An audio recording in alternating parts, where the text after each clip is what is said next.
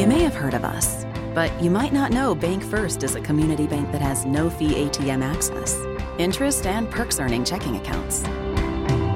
With online and mobile banking, mortgages for every stage of life, and modern business banking for businesses, small and big. We keep it all together to put you first. Do you bank with us? You should. Bank First is an equal housing lender and a member FDIC. Well, the Bulldogs are going dancing. Just found out we're going to the NCAA tournament in men's basketball. I'm Bart Gregory along with Charlie Winfield, and this is the show we promised you last night that we would come back and do. And Charlie, man, hey, back in the NCAA tournament, it sure feels good to have meaningful basketball in the month of March. I had forgotten what it felt like to be nervous on Selection Sunday. And I want to tell you, I have cleaned up my office. I have paced around the block. I have done everything I can do to calm my nerves. And finally, but it, hey, it got tense at the end. When I saw NC State not in a play-in game, man, my my watch was telling me you need to sit down, and I was already sitting down. Well, when I saw NC State got in without a bye, I realized, or with a bye, I realized real quick that we were going to Dayton. And you know, it's it's kind of interesting, and we kind of poke fun at Joe Lunardi a little bit. And hey, that's his job, what he does.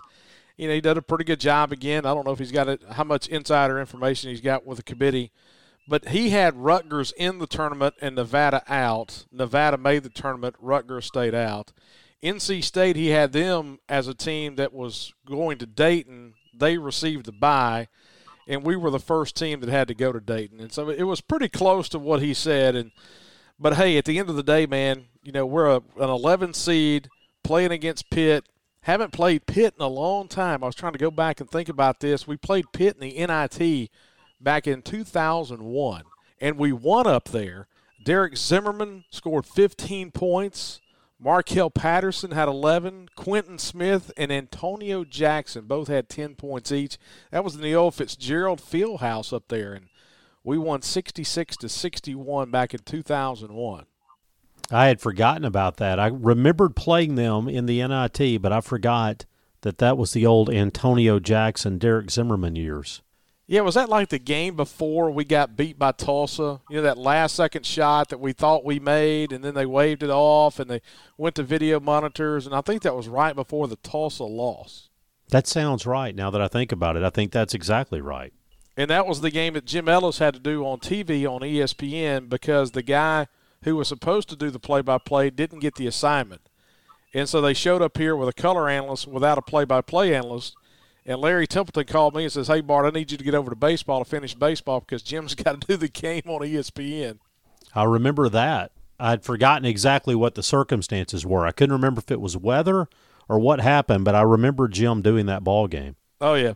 So hey, we go to Dayton. We talked about this the other day about how you know that's a that's a that's a basketball craved place, and so you play Pitt all right, first impressions of Pitt. What, what do you got? What, what have you been able, been able to decipher about the Panthers?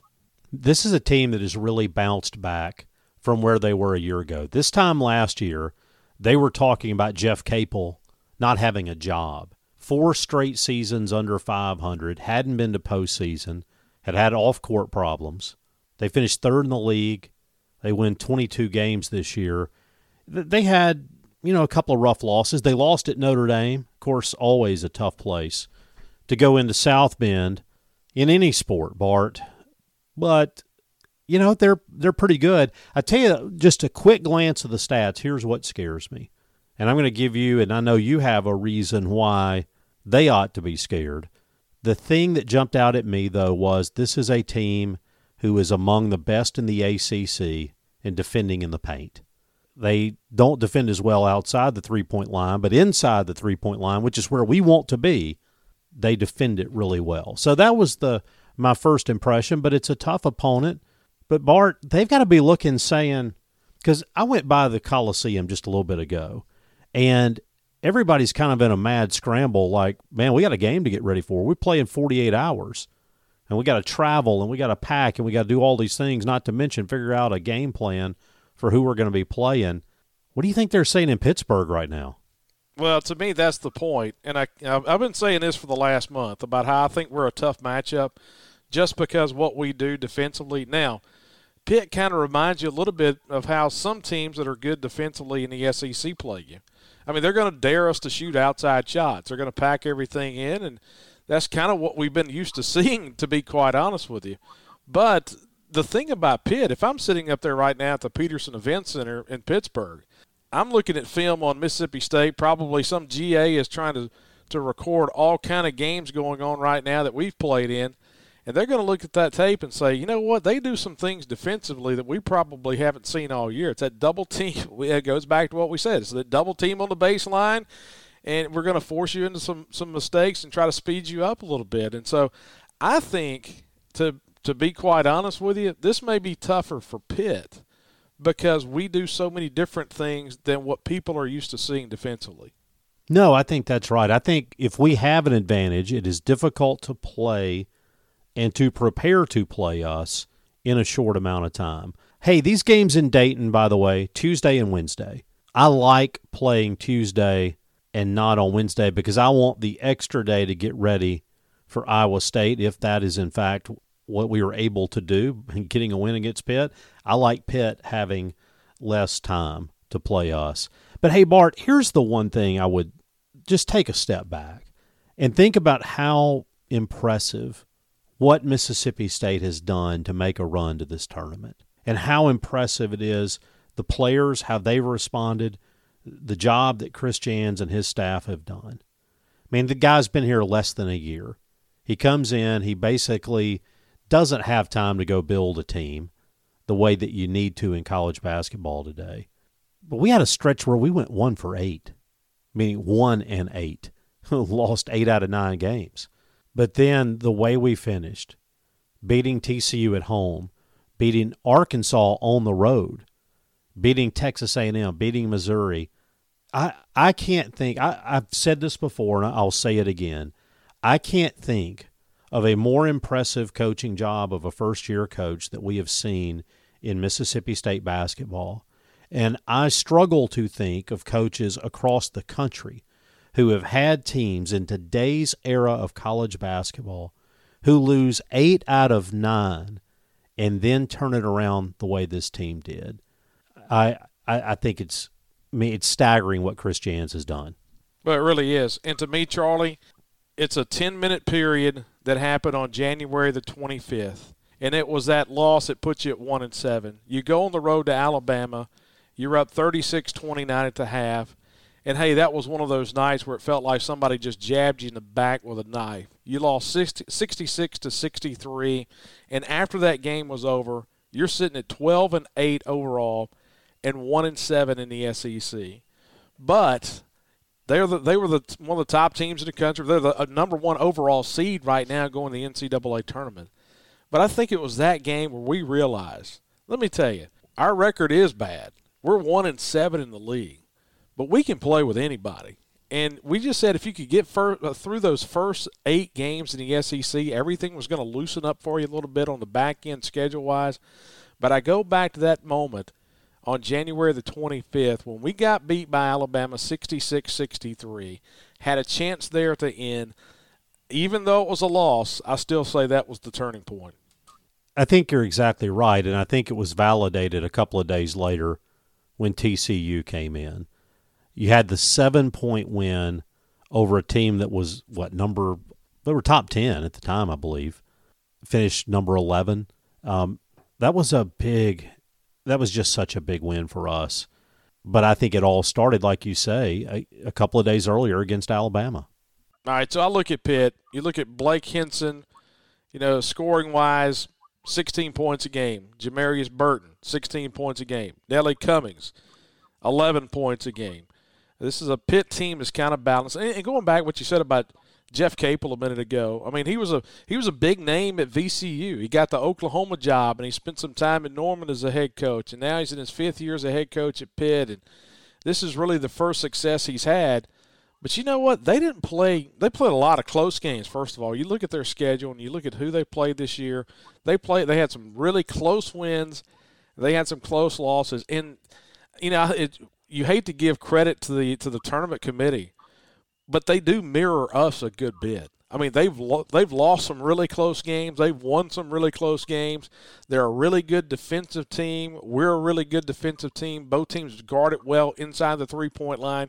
I mean, this could be a 49-47 game on Tuesday night. And much like us, it's a team that can go back and say one more basket in one more game, and we aren't going to Dayton. A one point loss to Vandy, a one point loss to Clemson a seven point loss to Notre Dame, a two point loss to Miami. It just goes on and on for them. Do want to correct myself, by the way. TCU finished 22nd, lest anybody uh, be offended by the error there. But I think it's a good matchup. It, it's a fair matchup, I think. I think it's two teams that are alike. It's a game that we can win. It's a game that I don't know that anything would surprise me in a turnaround like this.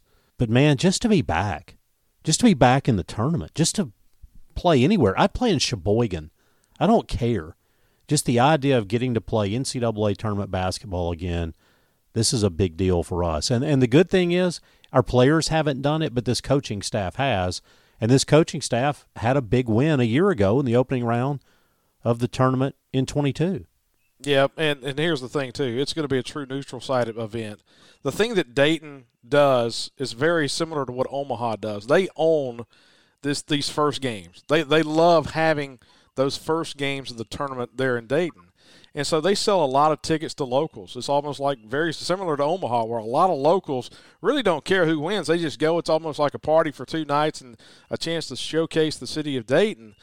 And so, what comes with that? You do have that quick turnaround. I talked to Mike Ritchie with the Bulldog Club just a few minutes ago, and Mike was talking about, hey, with this play in, that the only tickets you get are you know player pass lists. That's it. You don't get any additional tickets, and because they buy them all up in Dayton, but it's not going to be a raucous atmosphere at all. Then when you get to go to Greensboro, if you get to go to Greensboro and play Iowa State, then it changes a little bit. The ticket situation in Greensboro, you do get a few more extra tickets, not very many, but Kentucky is going to be playing in Greensboro. Oh, by the way, how about Kentucky getting a six seed when Texas A&M got a seven seed, being the runner-up in the SEC and playing for the SEC tournament championship. And how about who Texas A&M has as their second round matchup? If they beat Penn State, they get Texas in the next round. How about that? Oh yeah, that that's nuts. But about us, you know, if we can get past Pitt, we played Iowa State just two years ago in the Big 12 Challenge. We beat them by like 40 points at the hump. And so they've gotten better. We've gotten better. And man, I tell you what, Charlie, I just you can't just say enough about the excitement of getting to the NCAA tournament. And now I know the the women's selection show is going to be later today, later tonight. We're recording this. I mean, CBS just went off the air, and we just wanted the the the hot button topic of getting back to the NCAA tournament man, it feels so good. The last time we won in the NCAA tournament, last time we won a game was 2008. We won by seven in Little Rock over Oregon. We were is that an eight nine game? We beat Oregon by seven. Charles Rhodes had 34. That's the most that any players ever had for Mississippi State in the NCAA tournament. Now we lost to Memphis two days later in the that one seed in Memphis, 77 to 74. But man, it feels good to be back. Haven't been to the tournament since 2018, so it's been five years. We played Liberty out in San Jose, got beat by four by Liberty in that 5-12 matchup, and we were the five, they were the 12.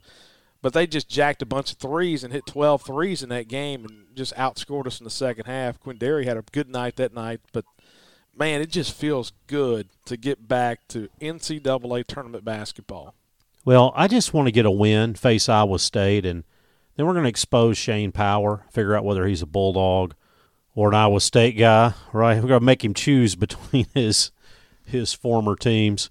Um, hey, look, I feel good about it. I didn't want to go to Dayton. Uh, look, let's get that out of the way. Nobody wants to go to Dayton. Nobody wants to have to play that extra game. But if you got to go, all right, Pitt's a fair matchup. Iowa State, that's a fair first round matchup if you can get there. And, you know, Xavier, you know, you know, pretty good, but I'll I'll take my chances there. So there are a whole lot of places on this bracket that could have been a worse place to fall. Well, we'll get together later in the week. We'll talk about Mississippi State and women's basketball. They're going to make the NCAA tournament in women's basketball as well. And of course, it's spring break week. You've got baseball down in Biloxi on Tuesday, Wednesday. I'm headed down there. Man, I'd love to have a quick turnaround and maybe try to get up to Greensboro. Don't know if it can happen because State's on the road in baseball this coming weekend at Kentucky. Charlie and I are in the roving Farm Bureau studios. Farm Bureau, go with the home team at Farm Bureau. Check them out at favorites.com. You're in the studios in Starkville. I'm down here on the farm in South Winston County. But hey, Charlie, just wanted to jump on here real quick, get the instant observations from you. But at the end of the day, hey, we're in. To me, that's all that counts. No, absolutely. And, and then the last thing, and I know I've said it, but it bears saying again this is a team that has worked so dadgummed hard to get where they are. And I'm excited for them. I, I think it really would have hurt if you see a team put in everything this team did to get where they are, to respond to the type of coaching they had, to respond to the demands that were placed upon them in terms of the effort they had to give on the defensive end of the floor.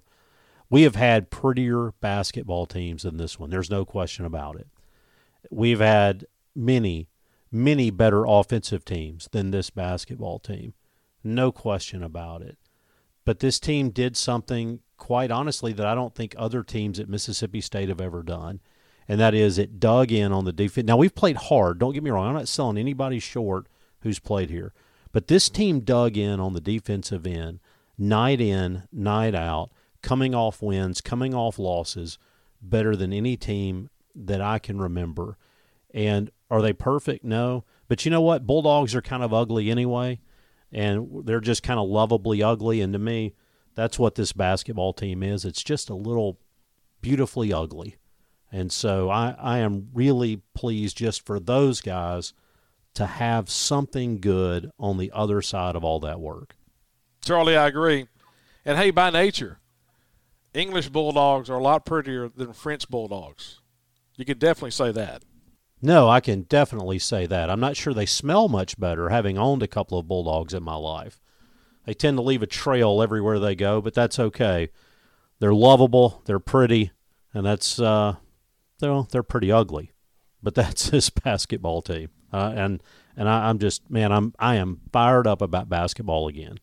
No doubt.